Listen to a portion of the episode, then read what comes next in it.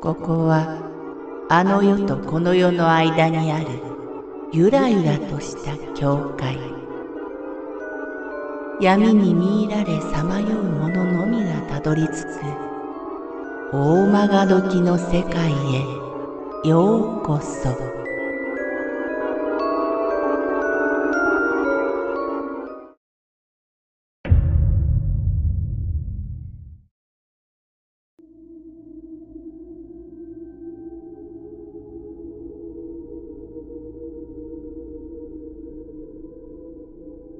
虹の神社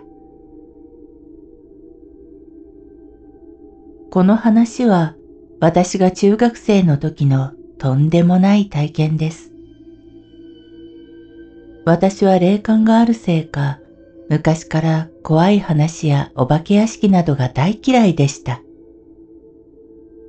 でも、ある夏休みの日に友達二人と私の三人で私の家でお泊まり会をしました。その夜、友達が肝試しをしようと言い出し、私は嫌だと言ったのですが、無理やりやらされる羽目になりました。肝試しの前にホラービデオを見ようということになり、本当にあった話のビデオを見ました。その後に怪談話をしてから肝試しということになりました。ビデオは長く2、3時間は見っぱなしで、その後の怪談話も長く、肝試しをする時間はちょうど夜中の2時になってしまいました。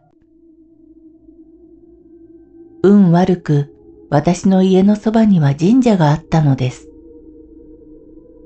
その神社で肝試しをすることにした私たちは、夜中懐中電灯を持って三人で神社へと向かいました。神社へ向かう間は何も起こらなかったのですが、神社に着いた後、生暖かい風がどこからともなく吹いてきました。その時です。助けてくれという男の声がどこかから聞こえてきたのです。それだけではありません。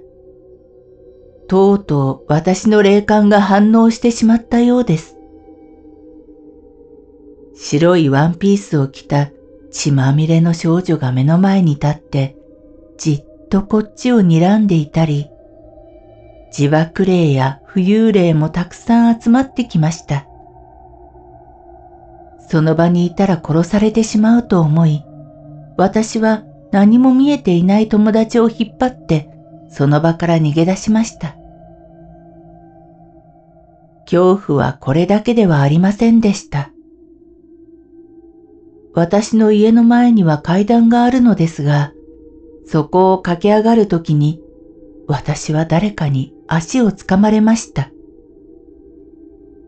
その時、反射的に階段の下を見ると、暗闇の中から長い髪で血を流した女が私を見てにっこりと笑い、逃がさない、と一言つぶやいたのです。あまりに怖くて、掴まれている手を振り払い、必死で家の中に入りました。次の日の朝、友達は何事もなかったかのように私の家を後にしました。やはり何も見えず何も感じていなかったようです。私もそのことを忘れるようにし、次の日は友人と楽しく遊びましたが、やっぱりどうしても頭から離れませんでした。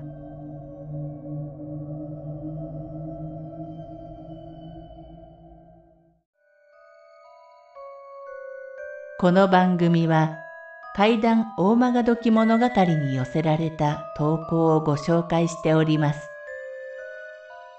大曲時物語無料メールマガジンは月3回発行。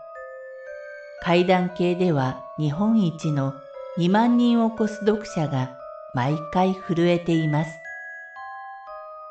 ぜひご登録ください。